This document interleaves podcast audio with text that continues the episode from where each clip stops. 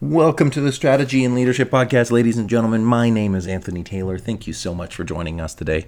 My guest today is Wesley Middleton. He runs a 100 person accounting firm down in Houston, Texas, and today he joins us to share his best practices for creating culture. Now, when I say best practices, these are things that Wesley has adopted, that he's used actionably as he's grown his firm, and I think that they have a lot of value if you take them on within your organization. Again, these things don't take a lot of time, they just take focus. But if you do one or two of them, I'm sure you'll see that there's a huge difference in your people, in your culture, and your team's capacity to execute. And that's really why we're here at the Strategy and Leadership Podcast. There's, you know, two sides to every coin. On one hand, there's the strategy side, which is as an organization, we specialize in helping uh, organizations like yours create a strategic plan, f- uh, facilitate strategic planning meetings, and give you a structure for you able to hit your goals.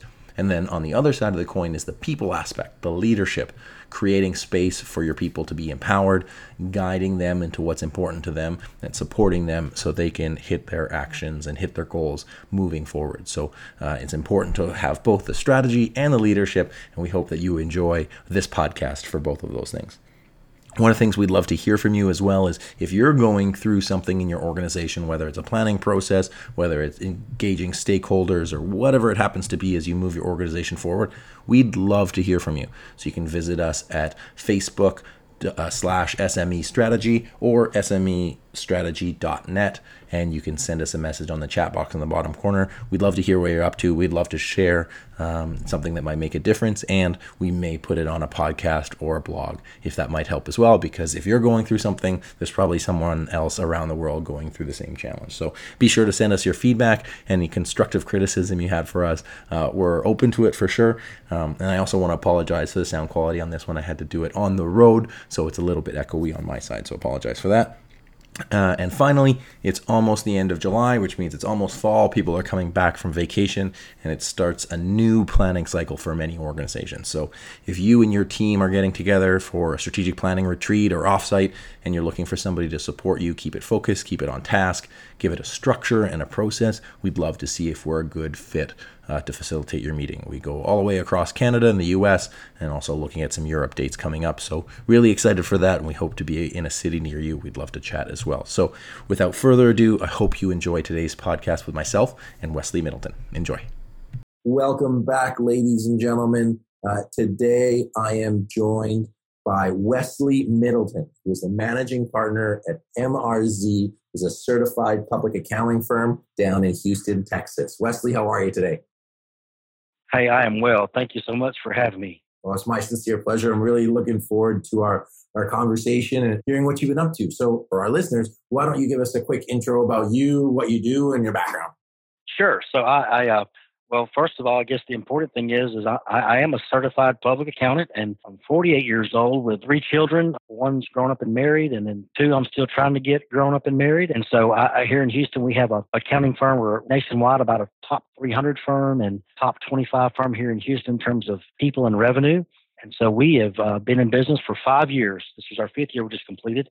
We started in 2013 with 18 people and about 2.3 million dollars in revenue and we we've grown it to about 90 to 100 people with about 13 million dollars in revenue in this last year. So we've had a huge amount of success in terms of growth and really focused on culture and uh, being a leader in our profession.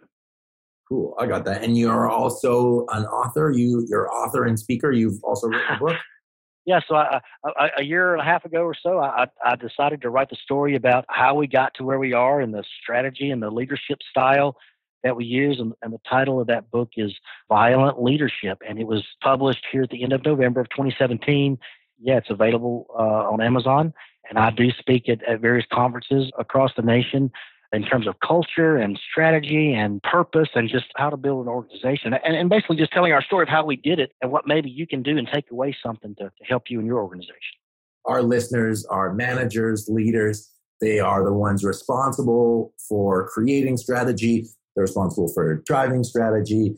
And, you know, in this day and age, culture and people is quickly becoming the glue or evidently becoming the glue that holds all of that together. And it sounds like, you know, your ability to drive that culture has been one of the key drivers for your success. Is that accurate uh, yeah. presentation?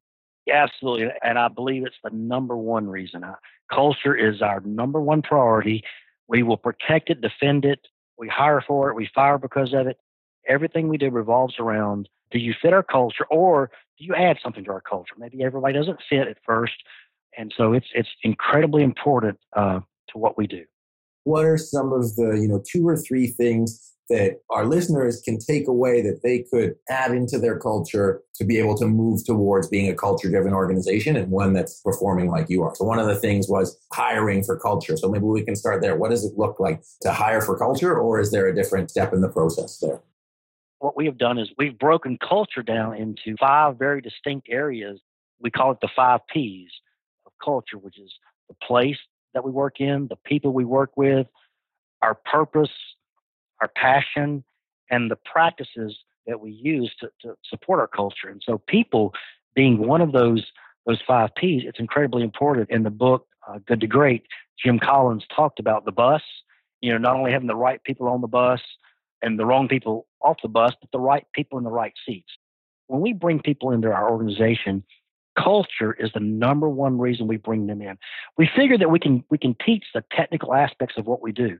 Those are trainable things that we do. In terms of culture, sometimes those things are just a part of your DNA and who you are. So we measure that and we hire for that. It's not that everybody has to quote unquote fit our culture, but you have to be additive. Could you add something to our culture? And and I tell you, the number one reason that we we don't keep people is when we finally determine that they are not aligned with our culture.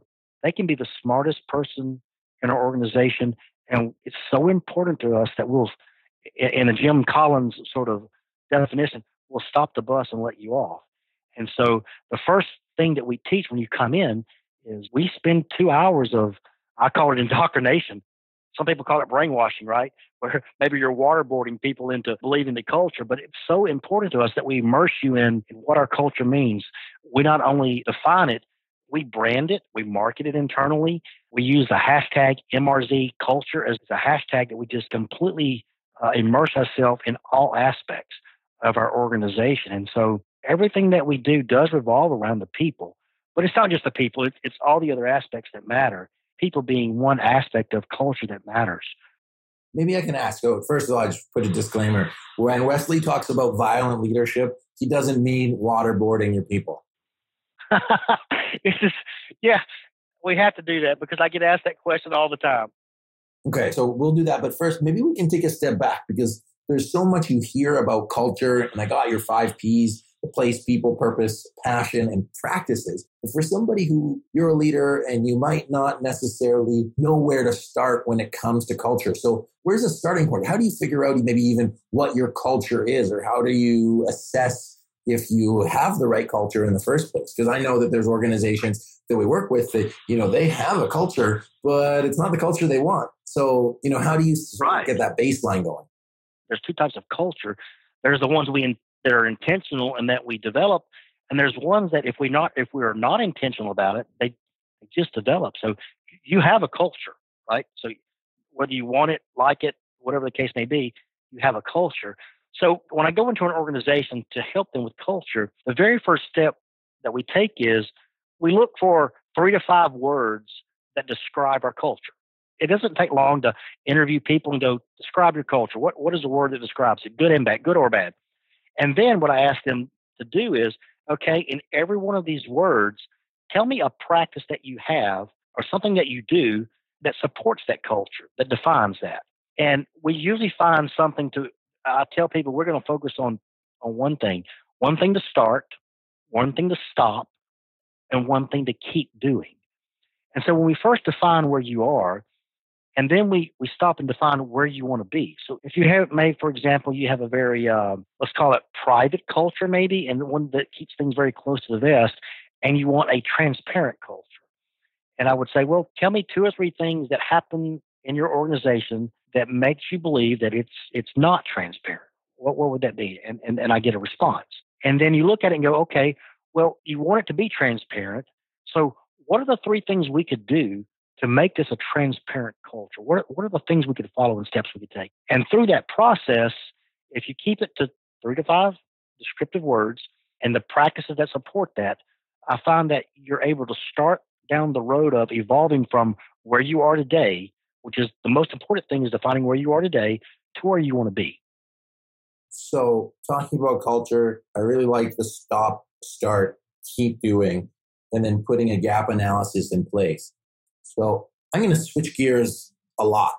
Let's say we work with a lot of organizations and we're, we're operating in a dynamic space and we're talking about a culture of, of innovation and risk because you know business models now are constantly evolving and constantly changing you know when we talk about culture and creating a culture of risk and innovation you might say that you have to be like willing to fail to be able to do that or you know have a will to fail so can you speak a little bit more about risk and overcoming risk aversion in the pursuit of excellence well, you know, that's it's a great subject because in our profession as CPAs, the one thing that's on the top of most CPAs list is risk aversion, right?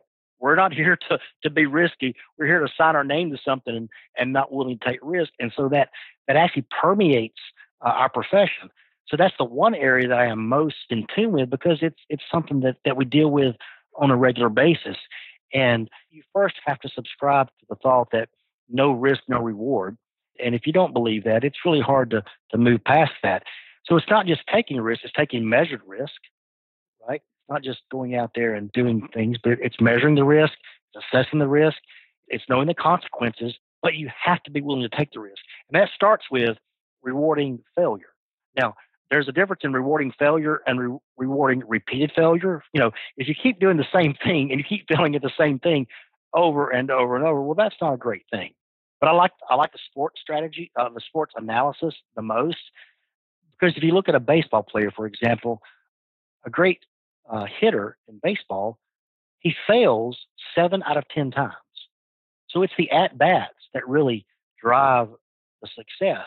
And I subscribe to that. I believe that the more at bats I get, the more times I fail and fail fast and learn from it, the more chances I have of of having success we actually encourage and reward failure. Now, again, not repeated failure and not to have, we don't want failure. That's not what we subscribe to. But you can't completely penalize people for every failure when they're having a measure of success. And I think human nature is we take the failure. You know, you look at the football coaches in the NFL and you go one season without winning the Super Bowl and and if you failed, is it worth sticking with the process and the program that, that, that works? And that's the question you have to ask yourself is, am I willing to endure the failures and be okay with that in order to achieve success? So the great thing about that the tech industry has taught us is it's the repeated testing and failure that leads to an ultimate success. I believe that that you've got to get comfortable with the belief that if you get enough at bats, you're going to fail a lot of times. But out of all of those no's and those failures, you're going to get a measurable number of success that's going to work for you. But if you don't go to bat, you can't hit the ball. I tell people that about my jokes is that I figure that if I get, if I get three out of ten jokes, then I'm good. Uh, some people don't agree. Uh, so yeah. Take it real, like dollars and cents, people's jobs, livelihoods are really at stake here. You know, as entrepreneurs, you know, we're not we're entrepreneurs here. It's you know, we take it on and say, yeah, we know that risk is a part of success, but you know, if you're a manager and you're trying to create an environment, you know, what can you actually like practically do? What could I do tomorrow to inspire my people to maybe take more risk or to let them know that it's a safe environment where risk, not repeated failure, is supported but encouraged in that pursuit? Like, what are some things that they could take away and, and act on? Well, you know, one thing that, that, I've seen happen and that we do is uh, we don't do this specific thing, but I had an organization that did this that I learned from that I thought was an incredible sort of tool was they had this really large green hat. They sort of think of this large sombrero, something to that effect. Every time someone failed in trying, they had to wear the hat for a day. But it was more of a recognition of you tried and failed as opposed to you didn't try. So they would reward people who tried and failed as much as they rewarded those that succeeded because it's the trying it and failing that leads to the person that succeeds. And so rather than sort of beat that person up or, or, or, or hide that from the culture, they talk about it, they celebrate it, they learn from it. But it's also sort of a known rule that says, hey, if you fail twice at the same thing, we might have a problem because that's not really what we're looking for. We, we are looking for success. It sounds like there's a fine line between rewarding people's efforts and expansion out of like what is comfortable for them and then of course you know valuing success and people actually like moving forward on what's important. But you know that's one example of taking culture the culture of risk or the culture of fun and then incorporating that and you know any company can do the same thing or something similar that inspires teamwork because it's visible it's out there people can see it and it serves as a as a rallying post, like the gongs you might see in a sales room or something like that, or in sports teams where you tap the the words on the wall. It's you know that's the rallying point. That's the rallying cry around risk, whether it's a green sombrero or something else. Oh, you're exactly right. It's and you talk about the sales situation where we celebrate the wins in our organization. We make sure people understand that with this win came 19 failed or whatever the number is you, you got to go, you know what? Let's celebrate this win, but understand how we got here was this person did this effort and failed this many times to achieve. So it's just information, communication, and recognizing the effort that goes into the success. It's not just the success, it's the effort, the failures. And it is failure along the way. And failure being defined as a salesperson hears no a lot of times. Why don't we speak a little bit about the why behind violent leadership and what violent leadership means to you and uh, why it's important in the world right now. Of course, the term violent in our current state is a very negative uh, word. I've always lived by this. I, I raised in my faith and I believed it. And so the Bible has this scripture, you know, to paraphrase, says, The kingdom suffereth violence, and the violent take it by force. And when you look into the root of those words in the original Greek and Hebrew text, it's not violence like, you know, it's not waterboarding. It's not beating anybody over the head. It's, it's speaking to a very passionate and innovative and disruptive force of a positive force that sees something and takes hold of it and makes things happen.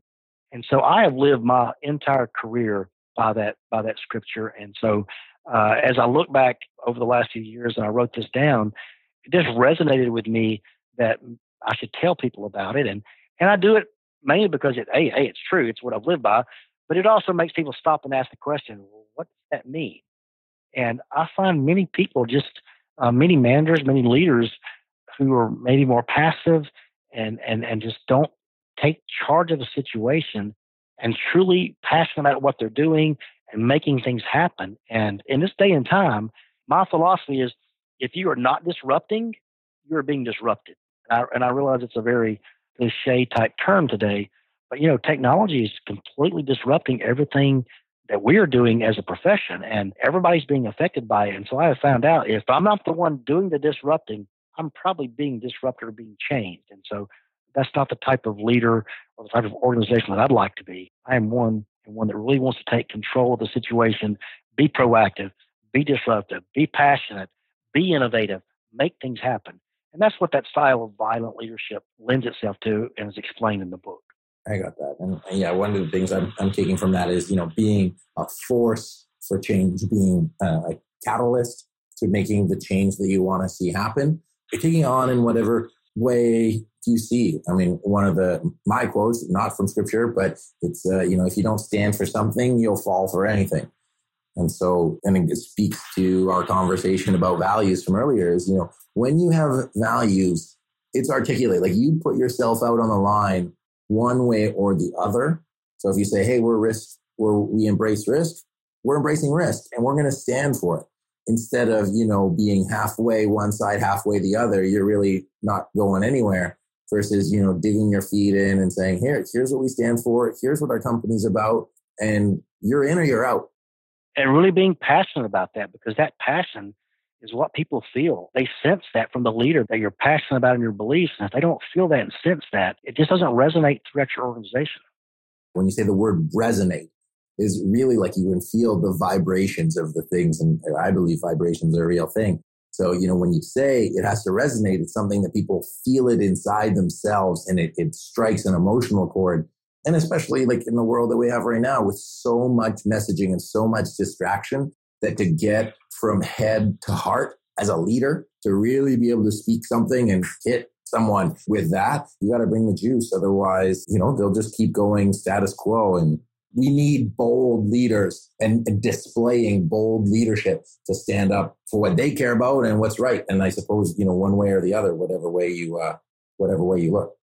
Oh, no, no question about that. And, and, it, and it's everything you say, and it has to be intentional. I, I think that you have to be very intentional in, in driving your passion and driving that boldness and it has to be something you go, I'm going to walk out there and be bold. I'm going to walk there and be passionate because sometimes we get caught up in everything that we're doing and we forget that that so many people that we are leading that are following us depend upon us setting the temperature and being the leader that we forget about how much we truly affect the people around us as we conclude here i really want to get to if you had you know two to three pieces of advice that you would give to someone who is responsible for leading strategy two or three like golden nuggets. They'll say, hey, you know, this is what I do, and this is what's brought me success for my strategy and brought me success for my organization. What would you say those are? I think probably the first one that I have to say is when it comes to culture and being intentional about it, is a zero tolerance policy. You just have to have a no exceptions rule that says, I'm going to believe what I believe and I'm going to stick with it. Second thing is to listen. Stop talking and listen to the people around you you know, we, we pick on the millennial generation a little bit, and quite frankly, I learn more from from that generation than I do from others, just because they're so passionate and so purpose driven with what they do. And so I find that if I believe what I believe, listen to the people around me, and then I'm intentional in my actions. Those are the things that I really believe have led me to success and, and through failures, quite frankly, is, is, is when you have failures and you're listening and you're believing and seeing around you, you hear very quickly that, you know what, this isn't working or this isn't right. And so uh, those three things have really, uh, I believe, some I try to impress upon our team here to focus on. Being intentional, listening to people, and I mean that's that being a stand like no zero tolerance policy and setting the rules. And I imagine that with the things that you stand for, people are clear about them. Is that fair to say? Clarity is so important because the things you think people hear and understand uh, you know what? They just don't always hear and understand it. And you really have to bring clarity to the vision, the purpose, the strategy. People truly have to understand where they're going. You are the roadmap as the leader. One of the things I was having a coffee with somebody this morning, we're saying that you control half of your messaging.